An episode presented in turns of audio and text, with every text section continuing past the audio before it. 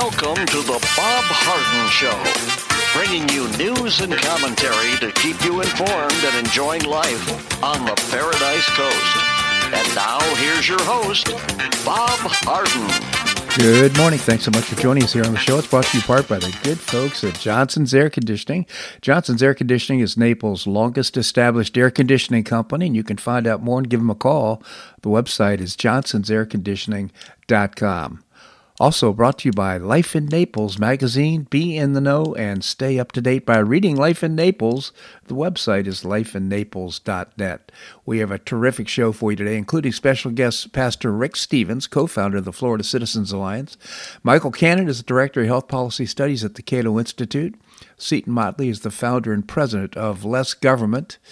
And we'll also visit with the former mayor of Naples, Bill Barnett. It is January the 12th. And on this day in 2010, Haiti was devastated by a massive earthquake. It drew an outpouring of support from around the globe, but the small nation has yet to fully recover. Haiti's taken a history of seismic activity. Devastating earthquakes were recorded there in 1751, 1770, 1842, and 1946. The island of Hispaniola, which Haiti shares with the Dominican Republic, lies mostly between two large tectonic plates, the North American and the Caribbean. The Haitian capital of Port-au-Prince practically straddles this fault line. Despite this knowledge and warnings from seismologists that another earthquake was likely in the near future, the country's poverty meant that infrastructure and emergency services were not prepared to handle the effects of a natural disaster. The 2010 quake struck just before 5 p.m. The tremor was felt as far away as Cuba and Venezuela, but the epicenter of the 7.0 magnitude quake was just 16 miles away from Port-au-Prince. 8 aftershocks followed the same day, and at least 52 were recorded over the next 2 weeks. The effects were catastrophic. All of the capital's hospitals, as well as 3 facilities run by Doctors Without Borders, sustained serious damage, as did Port-au-Prince's airport and its seaport, which were rendered inoperable. Telecom services were greatly affected. Major roads were rendered impassable, and close to 300,000 buildings, most of which were residences, were damaged beyond repair. The National Assembly building and the Port-au-Prince Cathedral were also destroyed. The human toll was horrific and remains incalculable. Some estimates put the number of deaths around 40,000 to 50,000, while the Haitian government estimated over 316,000 died, but all authorities acknowledged that death toll is impossible to truly count. Something approaching 1 million people were displaced. News and images of the quake, including photos of the heavily damaged National Palace, quickly activated a massive humanitarian response. The Dominican Republic and Dominican Red Cross responded immediately with emergency supplies and airlifts to Dominican hospitals. Nations from every continent contributed money, supplies, and manpower. Port-au-Prince's airport operated around the clock but could not accommodate all the arrivals. Foreign air forces, including those of the United States and Great Britain, airlifted survivors to hospital ships off the coast, and some supplies were dropped to the island by parachute. The Hope for Haiti telethon on January the 22nd broke records by raising $58 million in one day. Though humanitarian response was immediate and overwhelming, Haiti's crippling infrastructure made the delivery of aid difficult. The situation was still classified as an emergency 6 months after the earthquake. 1 million people on the island lived in tents, and cholera epidemic that began in October claimed over 3,300 more lives. Whether or not Haiti is yet fully recovered is a matter of debate, but the effects of the earthquake were palpable for the next decade. Poor Haiti. You take a look at a map of Dominican Republic, of Hispaniola, the island. Dominican Republic is a thriving economy.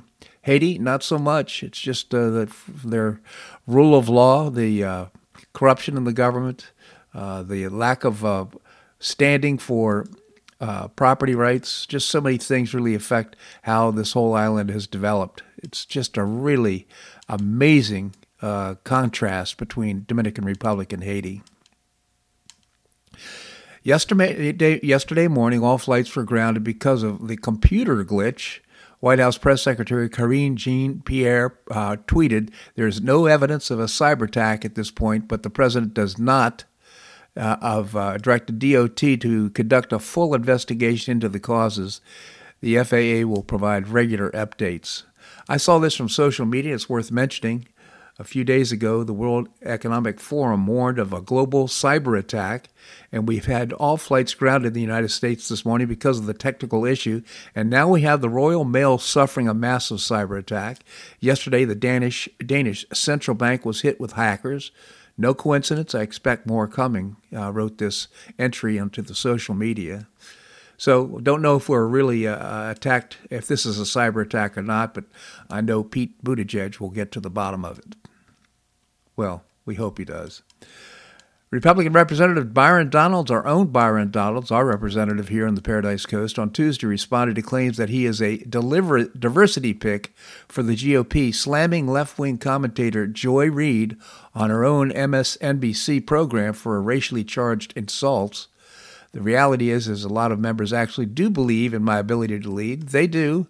I am to be despised for my youth because I'm served on one term.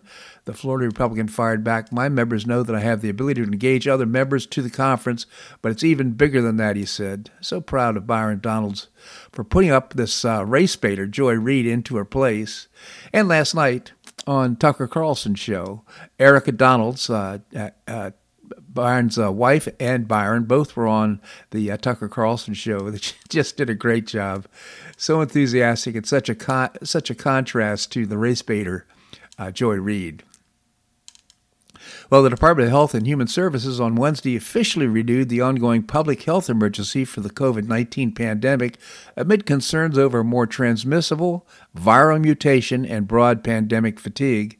The announcement by HHS Secretary Xavier Becerra marks the 12th renewal of the COVID-19 public health emergency, which was first declared by former HHS Secretary Alex Azar in January of 2020.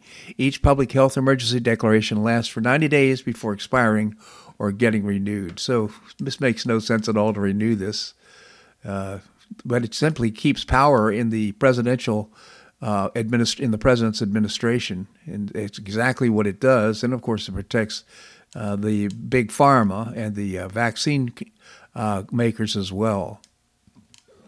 Vaccine advisors to the federal government are reportedly angry and disappointed that Moderna's booster shot data was not presented to them for review last year.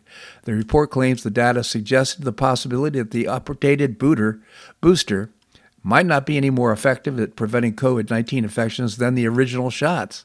I was angry to find this out, that there was data that was relevant to our decision and we didn't get to see it, said Paul Offit, medical doctor, a member of the Vaccines Related Biological Products Advisory Committee. The committee is a group of external advisors that helps the FDA make vaccine decisions. Decisions that are made for the public have to be based on all available information, he said, not just some information, but all information. Recently, the Florida Supreme Court granted Governor Ron DeSantis' request to impanel a statewide grand jury to investigate mRNA vaccine manufacturers. DeSantis announced earlier in December his petition for a statewide grand jury to investigate any and all wrongdoing in Florida with respect to the COVID-19 vaccine manufacturers. It's against the law to mislead and to misrepresent, particularly when you're talking about the efficacy of a drug, DeSantis said. The statewide grand jury will be allowed to investigate groups involved in the design, development, clinical testing, marketing, and distribution of vaccines said to prevent COVID-19 infection, symptoms, and transmission. It will be impaneled for 1 year. DeSantis' petition argued there was a widespread belief that the COVID-19 vaccine prevented the disease from spreading, which led to vaccine mandates on citizens, healthcare workers, and military members. It is impossible to imagine that so many influential individuals came to this view on their own. Rather, it's like that individuals and companies with incentive to do so created these perceptions for financial gain, the petition said. The petition specifically pointed out Moderna and Pfizer's claims about preventing COVID disease with 94.1% efficacy and 91.3% vaccine efficacy. Earlier in December, DeSantis also announced that a public health integrity committee will be established. The board will advise the public and provide oversight moving forward on the public health establishment. Florida Surgeon General Joseph Ladapo has previously spoken out against the mRNA COVID-19 vaccine, saying they are far less safe than other vaccines based on an autopsy-based clinical research in cardiology. In October, Lopato announced a new mRNA COVID-19 vaccine guidance advising males age 18 to 39 years of old from taking those vaccines due to reported 84% increase in the relative incidence of heart-related deaths. Lopato also warned about the risks of vaccinating healthy children with no underlying conditions. The Surgeon General questioned the CDC on Twitter. Certainly appropriate that he does. I would prefer to look for advice from the Florida's Surgeon General, rather than the CDC. It's CDC's kind of spent whatever integrity they had. It'd be very hard to build back trust from the CDC. And by the way, a former fitness instructor with NCH Healthcare System has filed a lawsuit against the hospital for failing to give her an exemption for its COVID-19 mask mandate based on her religious beliefs. Several former employees of Walt Disney World in Orlando have filed similar lawsuits. And I just hope that they cite the Civil Rights Act of 1964, which prohibits employment discrimination based on race, color, religion, sex, and national origin. In an email, NCH spokesperson Sean McConnell said NCH admitted that the EEOC issued Ms. Frank a right to sue letter in August of 2022. I hope they win. I hope they actually win these lawsuits. I hope it creates an environment where employers are hesitant to violate the rights of individual workers. Should be their health concerns and should be all about they're making their own decisions and not having an employer make those decisions for them. And by the way, Alex Berenson, researchers in Taiwan have added to the increasingly negative picture of the impact of mRNA COVID vaccines have on the hearts of young men. The researchers conducted electrocardiograms, which measure the heart rhythm on 4,928 high schoolers in Taipei City, the capital of Taiwan, before and after their Pfizer shot. Over 90% of the students were male. They found 51 students had significant changes in their ECGs, after the second Pfizer jab. One of those was diagnosed with myocarditis, and four more had significant heart rhythm disturbances. Those included a student with premature ventricular contraction, which can raise the risk of sudden cardiac death. The arrhythmia-triggered effect of the Pfizer vaccine needs further study to elucidate, the scientist wrote.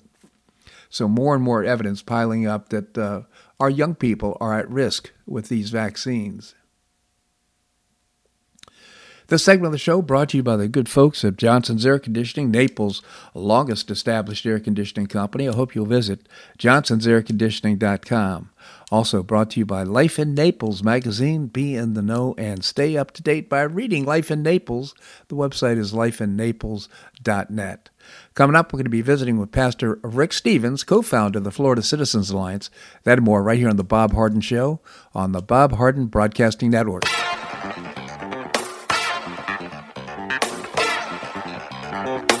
Stay tuned for more of The Bob Harden Show here on the Bob Harden Broadcasting Network.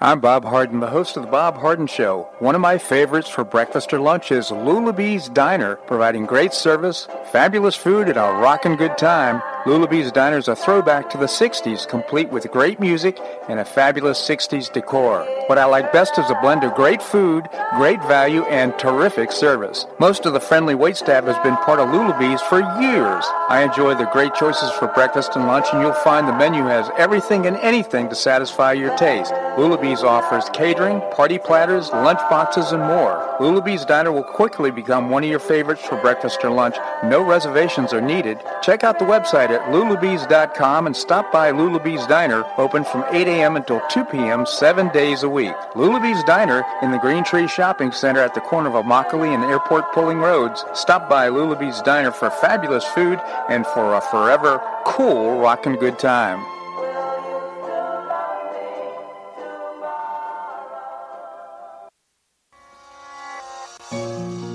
Collier County Sheriff Kevin Rambaugh says the number one reason the elderly become victims is isolation. The Collier Senior Center goes a long way in keeping seniors connected with the community and with each other. The Collier Senior Center, located at 4898 Coronado Parkway in Golden Gate, provides comprehensive information regarding services and resources that affect the quality of life of older adults and their caregivers in Collier County, empowering them to maintain independent and meaningful lives. Here's Esther Lully, director of Collier Senior Center.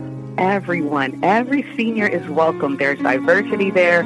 It's vibrant. It's a caring atmosphere. So there's a reason we offer the services and programs that we do. We want to help enrich the lives of senior members and provide support to their caregivers. Want to find out more? Visit collierseniorcenter.org. That's collierseniorcenter.org. Or call the Collier Senior Center at 239-252-4541. That's 252-4541.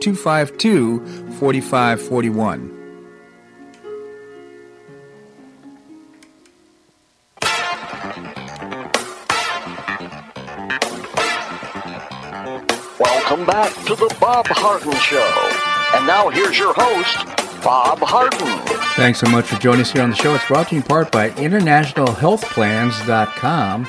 If you're planning on traveling abroad, most health insurance plans don't cover international travel. You can travel with confidence with international health insurance for as little as $1.25 a day. Make travel worry-free. Visit the website internationalhealthplans.com, internationalhealthplans.com. Coming up, we're going to be visiting with Seton Motley, founder and president of Less Government. Now we have with us Pastor Rick Stevens, the co-founder of the Florida Citizens Alliance. Pastor Rick, thank you so much for joining us. Always a pleasure, Bob. Thanks for having me. My pleasure, Pastor Rick. Tell us about the Florida Citizens Alliance. Well, the Florida Citizens Alliance is a grassroots group. We work with people all across the state to try to bring solutions to the problems people discover in our K-12 education system. We try to help parents, and we try to help teachers. And yes, we even work in Tallahassee with the legislature to try to be the voice of the parents and the grandparents, the aunts and uncles that care about kids, and try to bring about good ideas and good solutions to the problems they run into every day. Just been massively effective over the past decade. Again, the Florida Citizens Alliance, the website is goflca.com, goflca.com. I hope you check it out. So, Pastor Rick, I mean, we're right now heading into the legislative season, and quite frankly, it's almost too late to come up with new ideas to improve education because they're hard at it and trying to negotiate and set the agenda. What's happening in the area of education?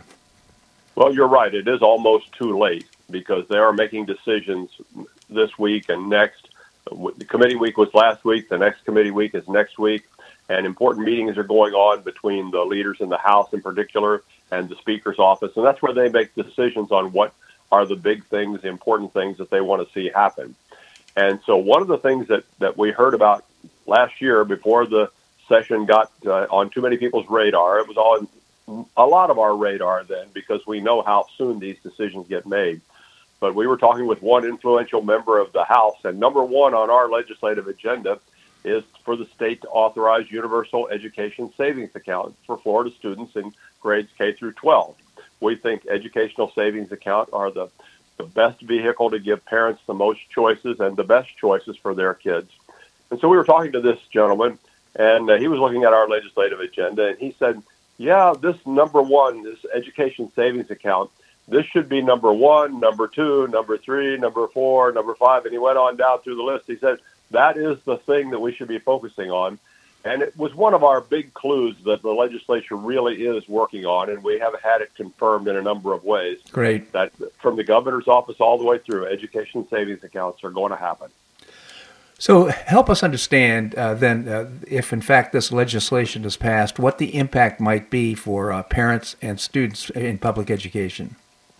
Well, the impact is enormous because instead of funding systems, which is what we do now, we send money to school systems, we would be funding students. And the students and their parents would then have a certain amount of dollars. We don't know what the amount is. We haven't heard them talk about that yet. But a certain amount of dollars that they would be able then to spend to purchase their students' education. So if they want to go to an online school, they could sign up for that, and the state of Florida's education savings account for their student would pay for that. If they want to go to a private school down the street, They can go to that private school, and the education savings account would pay for that. There are just enormous if they homeschool. We want the education savings account to help homeschool families. And we think that's just the way to give parents the best choice. They can go to a public school. They can go to a private school. They can go to their own living room or dining room table and do school at home. We think it's a great vehicle for parents to have the choices to get their students the education that suits them best. We can't find an education system that one size fits all. And this would help parents make those good decisions. Certainly would. Now, are there barriers at all in this thinking in terms of like you have to be financially needy, or are there some sort of conditions upon which you could qualify to make these decisions? Well, it's interesting. Every time you come up with a good idea, and we learned this a few years ago, every time you come up with a good idea, no matter how good the idea seems, there's always some barrier or someone against it. Right. And in this case, we haven't heard of any financial qualifiers. These would simply be accounts that are available to every student, regardless of their financial situation. Wow. Because every family, every property owner pays taxes. So every student would then have this X amount of money that they could use, and it wouldn't be needs-based. Some of our scholarship programs now are based upon need, and there are some qualifiers. But this would not be that way. This would mean every student in Florida has this opportunity. It's a powerful opportunity for parents, a really significant one. And in a way, too, it breaks the monopoly of public school systems. And now they have to compete for students, that they can't just assume that they're all going to take in these public school students and have the resources in order to run their system. That's exactly right. They would have to compete. And every now and then you'll hear people say, and I'm sure this will come up in the debate and in the opposition, that we can't take money away from the schools, we'll hurt schools and all of that. And my response to that is our public schools have, by their own admission, great facilities. They have well-equipped faculty. They have experts on their staff. They have all the pluses that you could expect to have to start up. And they ought to be saying, school choice is not a problem for us because we're going to be the best school in your neighborhood, hands down. Well, unfortunately, the education establishment in some respects doesn't usually say that, but we think they should say that, and we think they should compete with everybody else, and we think we should allow other opportunities to compete with them. We'll all get better, and the whole point is to have a better education for our students, not to protect certain systems or certain status quo ways of doing things. Let's do the best we can for our students and their families. I think so well said, Pastor Rick, and I'm sure the unions are going to have something to say about this. I would expect so. And I understand they get a little defensive and nervous about their constituency. But again, they ought to be saying, we have the best teachers in the world. Nobody can compete with us. Yep. And we're going to show you that. So we're not threatened by this at all. But they don't say that. No, of course not.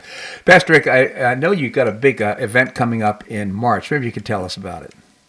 Yeah, we really do. It's getting more exciting. In fact, some things happened I just learned about yesterday that we want every event that we do every year like this to be better. But I'm thinking, as I hear some of the plans that people are working on, that this is just going to be the best one. And we're so pleased to have Speaker Newt Gingrich come and be our keynote speaker. He, as everybody knows, was very, very significant in the history of our country. And he really recognizes the need for all of us to be good citizens, and that's, of course, what we work on as the Florida Citizens Alliance. So we want everybody to join us March 8th. That's just 2 months away now, really. It's coming up quick at the Ritz-Carlton Golf Resort. We're going to have a great event there. The speaker's going to be there. And with all of the things that have been unfolding in Washington lately, and Speaker Gingrich has been involved in that, we are kind of keen to hear what he will tell us about what's happening and what we might not realize because it's either not reported or the press doesn't recognize it. These guys, when they come to these events, they always have things to say that you never hear anyplace else, and it's just remarkable. So I want people to go to our website, goflca.com or goflca.org, and you'll find the events tab. Lots of information there. Buy a ticket. We are perilously close on some of our ticket levels, and I don't say that just to get people to go buy it today, although I'm sure would like them to. Yeah. I say that because it's true, right? And we are just really need people to join right away and be there on March 8th.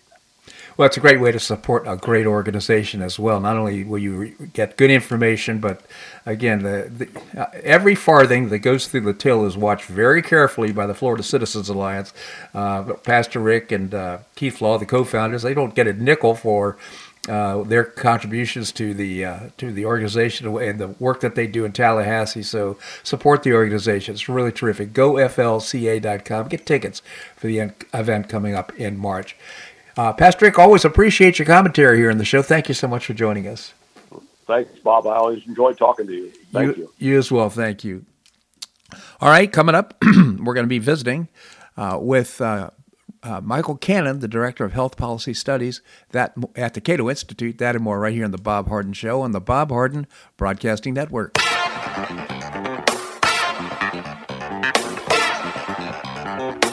Stay tuned for more of The Bob Harden Show here on the Bob Harden Broadcasting Network.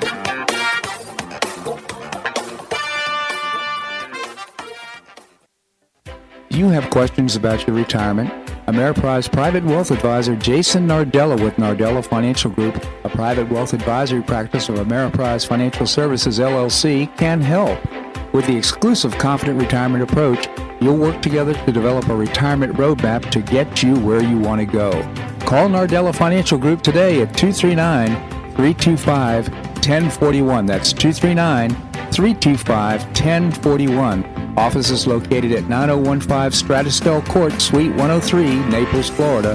The Confident Retirement Approach is not a guarantee of future financial results. Investment advisory products and services are made available through Ameriprise Financial Services, LLC, a registered investment advisor.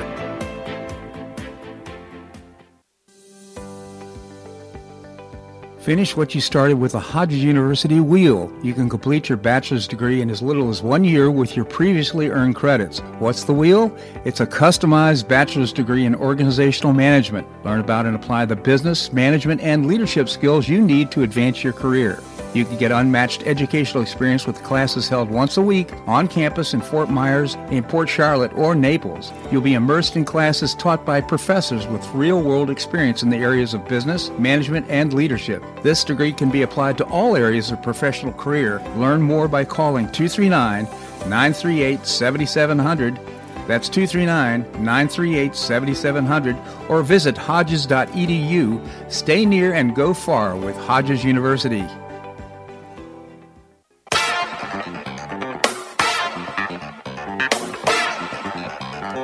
Welcome back to the Bob Harden Show. And now here's your host, Bob Harden. Thanks so much for joining us here on the show. It's brought to you in part by Gulf Shore Playhouse, changing lives through exceptional theater experiences and building a beautiful performing arts center in downtown Naples. You can find out more and get tickets by visiting the website gulfshoreplayhouse.org. We have with us Michael Cannon, Director of Health Policy Studies at the Cato Institute. Michael, thank you so much for joining us here on the show. Great to be here, Bob. Thank you, Michael. Tell us about the Cato Institute. The Cato Institute is a libertarian think tank in Washington, D.C. We are neither Republican nor Democrat, neither conservative nor left of center. What we do is we advocate individual liberty in all areas of human endeavor. And basically what that means is we want you to be able to live your life however you want, as long as you respect the equal rights of others, and the government exists to protect those rights and shouldn't do anything beyond doing that, because when it does, it ends up violating your rights and leaving us worse off as a society. Well, we see a lot of that. Now they want to eliminate gas stoves. I just can't believe how much they meddle in our private lives. And I'm talking about the government now. So I understand that you... I hope you're ready to replace your gas stove. Yes. Bunch of bozos. Unbelievable. So, Michael, I understand you came out, the Cato Institute's come out with a new book. So thanks to my colleague Scott Lincecum, my co-author Jeff Singer, senior fellow at Cato and a general surgeon in Arizona, and more than a dozen other of my colleagues, we produced and released a book called Empowering the New American Worker. And this is a terrific book because it talks about how to help workers adapt to technological changes and changes in the workforce so that there will be more opportunities for workers, more and better jobs, as well as reforms that will help them get more for their earnings. And we talk about both of those things, my colleague Jess Singer and I do, in the chapter in that book on healthcare. So tell us, can you give us a sneak peek on some of the information? Sure. So in terms of expanding opportunities for workers, what we advocate is getting government out of the business of deciding what kinds of medical professions there can be and what the educational and training and certification requirements are for those occupations. Because right now, and for 100 years, the government has been deciding what kind of opportunities will be available for people. And what that has done is it has left workers with fewer opportunities and left consumers with less access to medical care. Take the example of dental care. Everyone knows you go to the dentist, the hygienist cleans your teeth, and the dentist comes in and does a check, and if everything's okay, then you get to leave. But that's a pretty expensive way to do things, because a lot of times you don't need a dentist to come in and do that check after the hygienist, or to perform, even if you need something like an extraction or a filling, you don't need to have a dentist do that. You don't need to pay very expensive dentist prices. There are clinicians, a different medical profession called a dental therapist. These folks have more training than a hygienist, so that they can do extractions and fillings, but they also have less training than a dentist, and so they cost a lot less. And we could be expanding dental care to millions of low-income Americans. We could be expanding job opportunities for thousands upon thousands of Americans, but most states won't even let dental therapists practice. They don't even recognize that this is a medical profession, and that is one of the things that happens when you put the government in the position of deciding what medical professions can exist and what all the education and training requirements are going to be. You know, I had no idea about this at all. I wasn't aware that there was a dental, did you call them therapists, I think? That's correct. The point being is I didn't even realize that that was a profession that existed. And so there must be a strong dental lobby across the states. Because Florida, for all of its strengths, does not recognize dental therapists. Wow. I believe it is one of the states that does not, and most states don't. And this is part of the problem is when you put the government in that position, what you get is stasis. You don't get innovation in the creation of new medical professions at lower cost, as a lower cost way of providing care to people. And so it seemed odd that someone would come up with this new category of dental professionals, when really we should be accustomed to that sort of innovation and that sort of progress. Think of the money it could save for consumers too. Most people don't have dental insurance, so it'd be a great to have the alternative. Maybe you prefer to go see a dentist's office all the time. You've got that relationship, but wouldn't it be nice to have the alternative? You know, one of the stories that broke today is the fact that people are suing healthcare companies and employers because they were required to wear masks. They wanted a religious exemption, and they ended up leaving the company or being fired. It would cost them a lot of money. You got anything in your book about having employers stay in their own lane and quit meddling in people's medical past or future? You know, that is the other part of our chapter on healthcare, is that we can give workers. We can make workers' healthcare dollars go further if we just let them control those healthcare dollars. Yeah. Right now, the tax code penalizes you. The federal tax code, and if your state has an income tax, yours does not. The government penalizes you unless you let your employer control a huge chunk of your earnings and choose your health plan and revoke that health plan when you leave that job. And this does not. This denies workers their health care rights. Your most important health care right is the right to make your own health decisions.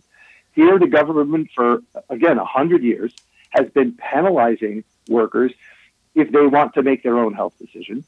And what ends up happening when we get worse health decisions, because employers don't know what you need.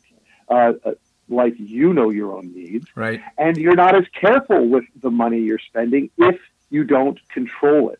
If it's your employer that's writing the checks, then you want more and more and more because you're not seeing the cost the way you would if you got to control that money yourself. And we're not talking about chump change here, Bob. We're talking about $16,000 on average for workers who have a family plan through their employer. They should get to control that money. That's what we advocate. And if Congress did that, let workers control that money, it would be an effective tax cut larger than the Reagan tax cuts of 1981. $1 trillion removed from the control of employers to the workers who earned it and have a right to control that money. I don't know if you, yesterday the GOP caucus proposed a flat tax, a consumer tax, and abolishing the IRS, which I think is just a great idea. So they're kind of related but unrelated as well, the whole notion of getting rid of the IRS. In any event, tell us about what's the name of the book and how can we get a copy? Empowering the New American Worker. You can get a copy of it at the Cato website, which is cato.org, or at Amazon. Michael, always appreciate your commentary here on the show. Thank you so much for joining us. You bet. Take care, Bob. Thank you as well.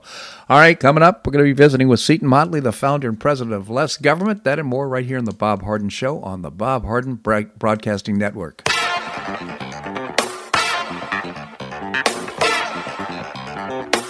Stay tuned for more of The Bob Harden Show here on the Bob Harden Broadcasting Network.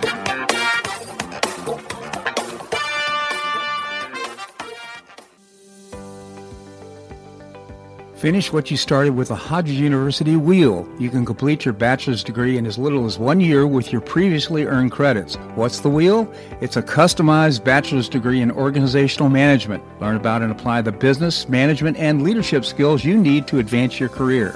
You can get unmatched educational experience with classes held once a week on campus in Fort Myers, in Port Charlotte, or Naples. You'll be immersed in classes taught by professors with real-world experience in the areas of business, management, and leadership. This degree can be applied to all areas of professional career. Learn more by calling 239-938-7700. That's 239-938-7700, or visit hodges.edu. Stay near and go far with Hodges University.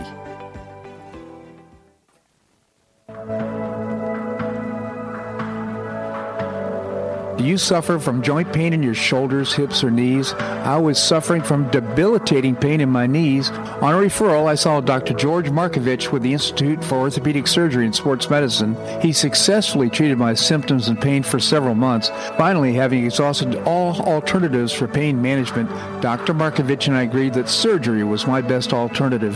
Dr. Markovich replaced both of my knees in 2006, and I now have full range of motion in both knees, and I have no pain. I now play golf and exercise free of debilitating pain in my knees. Don't suffer needlessly with joint pain. Call orthopedic surgeon Dr. George Markovich with the Institute for Orthopedic Surgery and Sports Medicine at 482-5399. That's 482-5399. He did a great job for me, and he'll help you too.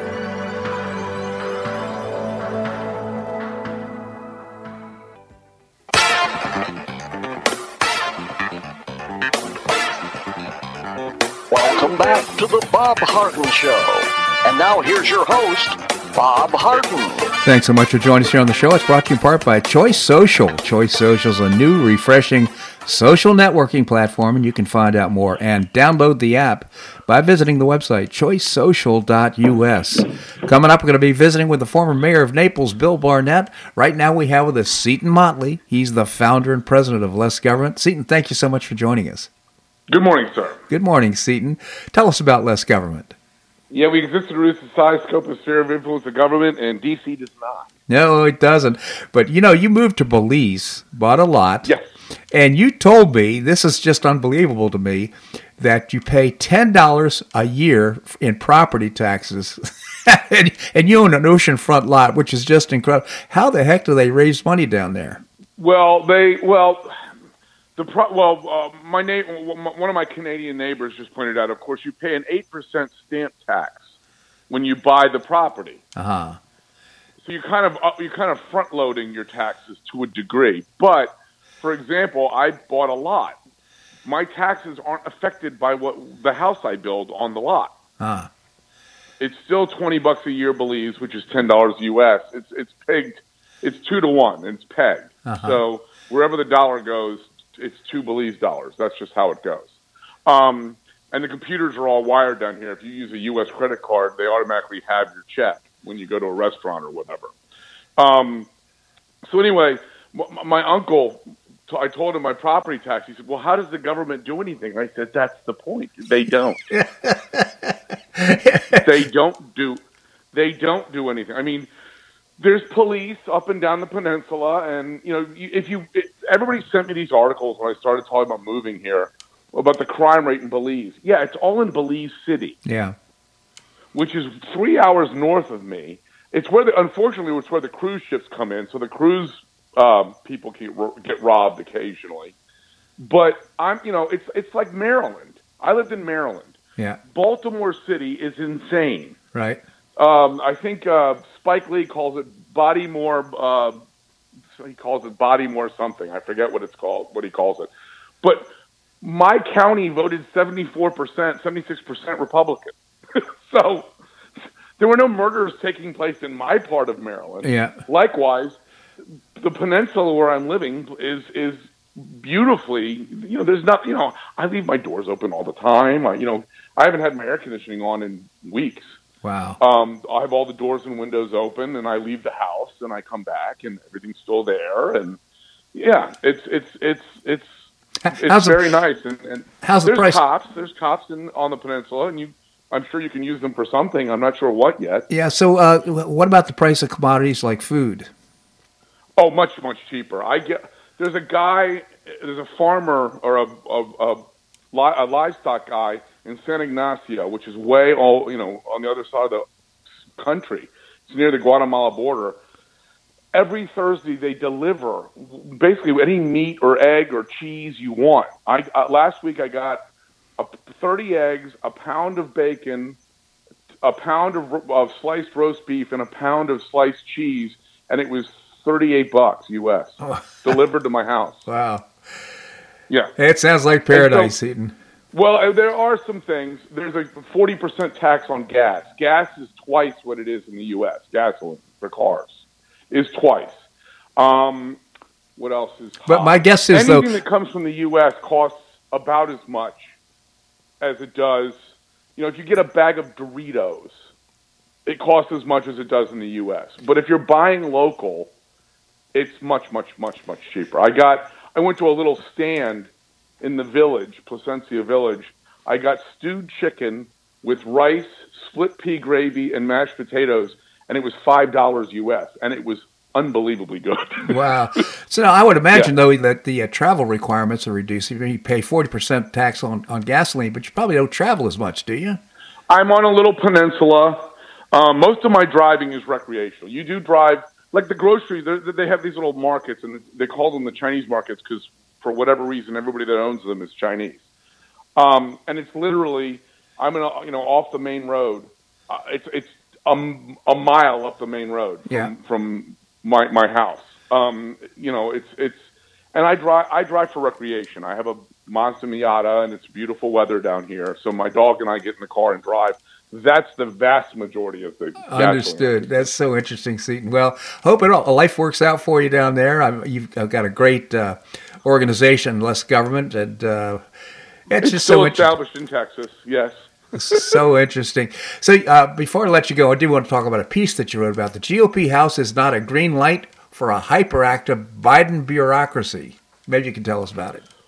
Well, I'm getting flashbacks to after the I didn't put this in the piece, and I meant to. This is the thing you think of that starts the idea of the piece, and then by the time you write the piece, you forget to put the original germ of an idea into the piece. After the 2010 Tea Party election, remember Obama said, I have a phone and I have a pen, and I don't need Congress for anything. Yep. Well, I'm just trying to remind everybody that the Republicans took over the House. That doesn't mean the bureaucracy can go into overdrive and just start doing things it's not empowered to do. There's two questions that need to be asked in D.C. that are never asked. If you're a bureaucrat, one, did Congress pass a law expressly telling you to do that? And then for Congress, two, Does the Constitution expressly empower the federal government to do that? Yeah. So, for example, net neutrality. It's never been, the concept, the phrase, whatever, has never, ever been in legislation, ever. Right. Which means the Federal Communications Commission can't impose it because it's never been in legislation telling the FCC to impose it. Right. That hasn't stopped them from imposing it, I think, already 3 times before having them overturned by the courts or overturned by the Trump FCC in respective cases. And, of course, the other question would be, does the federal government have the power from the Constitution to do this, for Congress to write a law? There was a recent Supreme Court, the 2 recent Supreme Court decisions last year that really reined in the bureaucracies. It basically it asked my question. It said, you know, you have to have preceding legislation prior to imposing anything. Right. And they were dealing specifically with a case with the EPA, the Environmental Protection Agency, but they didn't, you know, oftentimes they limit it to that particular case. They went really broad and said, you know, any agency, you can't do something until Congress tells you to do something. Isn't that refreshing? And so we're hopeful that you know, that idea spreads with this administration. I'm dubious. I'm as well. Before I let you go, you know, right now we're seeing this revelation of classified documents showing up in different places.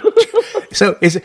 Do you think, I mean, I wonder, it just makes me wonder if the bureaucrats have decided, well, Joe Biden's got to go, we'll throw him under the bus. Yes. Yeah, you're exactly right. This is, because they knew about this before the election, so they waited till after the election to minimize the damage to off-year, you know, lower-ticket Democrats. Right. But now they're like, okay, we don't want this guy running again, so you're going to see a lot of stuff like this, and not just about documents, you know, classified documents. It's going to be everything. All of a sudden, they're going to notice that he's completely mentally addled. That'll be one of the things that he's having trouble with his words. He never stuttered in 82 years. Now all of a sudden he's a stutterer. Yeah. But no, you're exactly right. And of course, the key component in that document comparison is, the president, by the Constitution, can declassify anything he wants, any way he wants. So by grabbing the documents and taking them to Mar-a-Lago, poof, they're declassified. Right. The vice president doesn't have that authority or that power. What he did was illegal. What Trump did was not. So the consequence? Special? None. This is a consequence-free zone for Democrats. Yeah. No, you don't. You know, I said this 20 years ago, being liberal means never having to say you're sorry. Exactly. Seton Motley, again, the founder and president of Less Government. I hope you visit the website, lessgovernment.org. You can also visit Less Government on Facebook. Seton, always appreciate your commentary here on the show. Thank you so much for joining us. Thank you very much, sir. My pleasure indeed. All right, coming up, we're going to visit with the former mayor of Naples, Bill Barnett. We're going to do that and more right here in The Bob Harden Show on the Bob Harden Broadcasting Network.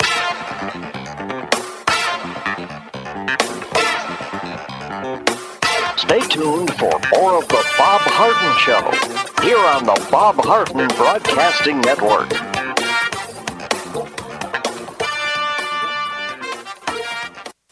You have questions about your retirement?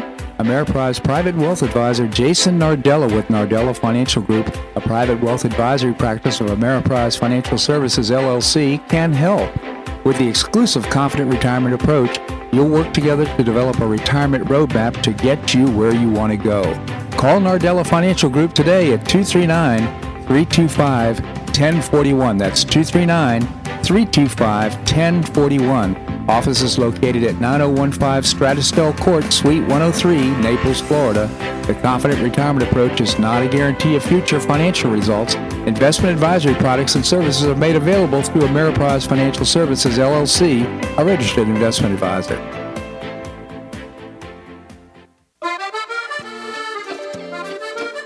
Blue Provence Restaurant is a favorite dining destination for many Neapolitans, including Linda and myself. Blue Provence, located in a historic building in the heart of Old Naples at Creighton Cove, offers a mix of French bistro cooking with bold, fresh Floridian flavors. Experience award-winning cuisine at Blue Provence and enjoy one of Florida's most extensive, eclectic, and fun wine cellars. Dining your choice of the popular Eden Bar, the intimate Courtyard Garden, or the beautiful Provencal Caribbean Dining Room. Enjoy a wonderful and memorable evening in a casual and relaxed atmosphere that includes a taste of Provencal hospitality. Blue Provence is open 7 days a week, all year round.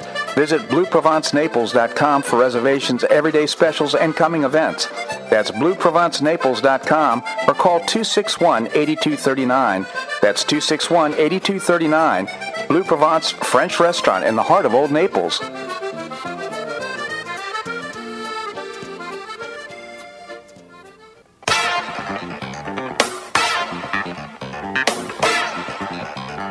Welcome back to the Bob Harden Show. And now here's your host, Bob Harden. Thanks so much for joining us here on the show. It's brought to you in part by the Foundation for Government Accountability. They get the politics, they know the policy, and they prepare your elected officials to win.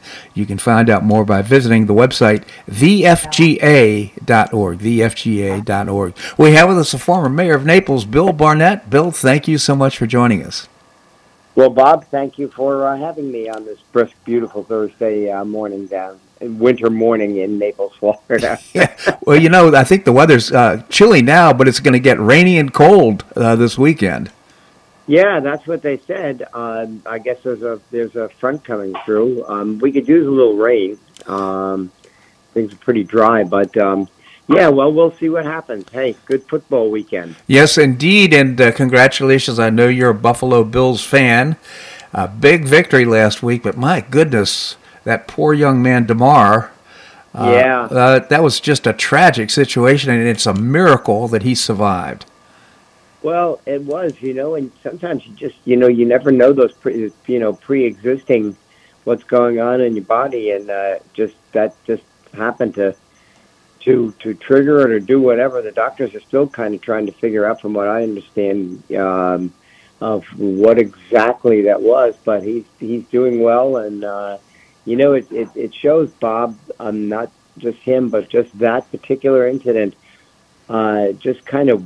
Everybody, and I mean, across the country, and people from different teams and team. I mean, everybody got together, and I thought it was really, really touching. About he had started a little fund. He was trying to raise $2,500 for gifts for kids. Yeah, and at the last count, it was over $8 million. Yeah, it's unbelievable. And the more I found out about this young man, the more impressed I became. He's just really an exceptional. Fine person and very committed to his sport. It's just it's a really great story. And now this weekend, I guess Buffalo's playing Miami. Yeah, they're playing Miami at Buffalo, and I don't think the weather will be too bad up there, other than cold. But that should be a good game. And there's a pretty good. From what you said before, and I forgot about that there's a front coming through. It's supposed to be rainy and cold. It might be a good sitting-in-the-house football weekend. Yeah, it sounds like it, Bill. Well, so I'm sure you're pulling for Buffalo. Oh, for sure. Yeah. For sure. Yeah, we'd like to see them do it. But there's some tough competition out there. I'll tell you what. I mean, San Francisco's another one, and Kansas City. I mean, there's some... They're going to have a, you know, when you get down to it, Bob, there should be some wonderful games. Yeah. But anyway. Well, they're the number one seed, aren't they? In the. No, well, Kansas City got the number one seed because of that, because of the debacle there with the injury to DeMar, and. So Kansas City is the number one seed, Buffalo's the number two seed, and Cincinnati was the number three seed in that Eastern division. And so the thing is, they said that if Buffalo makes it to the AFC playoff game, it would be against Kansas City. They would play at a neutral site. Huh. So that's fair. That's good. Yeah, that did make it fair. So I wanted to let you know that Last night we had a wonderful event for the Shelter for Abused Women and Children at Dorona. We had Ben Allen, the wonderful singer, appear with me as a guest star tender. And we raised a lot of money. It was a very fun event, and I wanted to thank Dorona for letting us do that. But we had a lot of people there. Yeah. And, it's just kind of nice to see, no matter what the event is, Bob, you know it better than I do. People show up. People like our charity events in Naples, Florida, and they support them. It's just something that's a feel-good, makes you feel good. Well, that one of the qualities of Naples, it's among the healthiest places in the world and the happiest places in the world.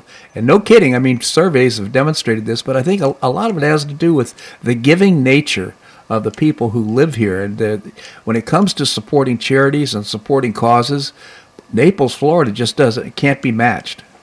No, I agree with you, and you know what? It's always been like that, Bob. Even from the beginning, when we were fledgling, and we had the YMCA was just starting up, and the American Cancer Society had one volunteer, and as all these charities grew, and new charities came in, and new groups came. It seemed to be always like that. There was never one you heard about, oh, that one's a bust or whatever it right. is. There were always people willing to donate. It's amazing indeed. It is hard work, I must say. I was the board chairman of Gulf Shore Playhouse for 15 years. Oh, you sure were. Well, and building that beautiful performing arts center in downtown Naples now, it's really taking shape, and it's just really an amazing thing. Well, it is, and kudos to you also. You don't ever say much about it, but boy, that was a hell of a job you did. I mean it. All those years, and you know what? With that, Bob, I know we need to get off the air here, but with all that, the people that you had to deal with, they were all CEOs. Yeah. There were a lot of chiefs there. They were all CFOs and CEOs, and it's very, very difficult to have everybody come together. But you just did one terrific job. You're just so well-liked and respected, and something we don't get a chance to say much. But, yeah, and boy, the new Gulf Shore Playhouse is just going to be phenomenal. Wow, I can't wait. Well, thank you for those sentiments and thoughts, Bill. I really appreciate it. Before I let you go, any good scoop in the city? City's pretty quiet, but I guess their first meeting is going to be on the 18th of January, and we'll find out all about their vacations and where they went skiing and whatever. But it's pretty quiet. I know that the staff has been working on projects, which kind of gives them a break anyway. So my understanding is it's been relatively quiet, but they're working hard on still cleaning up hurricane stuff and trying to fix beach ends, etc. So we want to try and get it done. And I know they talked about the pier. That's going to be a good couple of years out before we see a new pier, but it's going to be beautiful. Absolutely. Bill Barnett, again, former mayor of Naples. I genuinely appreciate not only your friendship, but your commentary here on the show. Thank you so much for joining us. Thanks, Bob, and have a good one. If you're out on a golf course, dress warm. Thank you, Bill. Well, that's a wrap here in today's show. I do want to remind you that Wednesday through Saturday nights, 4 to 8 p.m. at Lulabee's Diner. They are serving some great seafood items. Richie is the chef there, and he just does a great job. So if you'd like an informal dinner, consider Lulabee's Diner in the Green Tree Shopping Center. Hope you tune in tomorrow. We're going to visit with William Yateman, research fellow, senior legal fellow at the Pacific Legal Foundation. Our clerk of courts, Crystal Kinzel, will be with us. Mark Moyer wrote an interesting book about Vietnam. He'll be with us, as well as Larry Bell, endowed professor at the University of Houston in space architecture and author of many books. His latest, Architectures Beyond Boxes and Boundaries, My Life by Design. Always appreciate your comments here on the show. You can send me an email at bobharden@hotmail.com, bobharden@hotmail.com. Also, if you enjoy the show, tell your friends about it. It certainly supports our sponsors, and we couldn't do the show without them. I hope you make it a great day on the Paradise Coast or wherever you are. Namaste.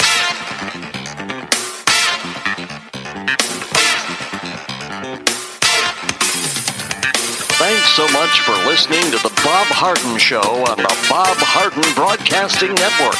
For more information and audio files of previous shows, visit www.bobharden.com.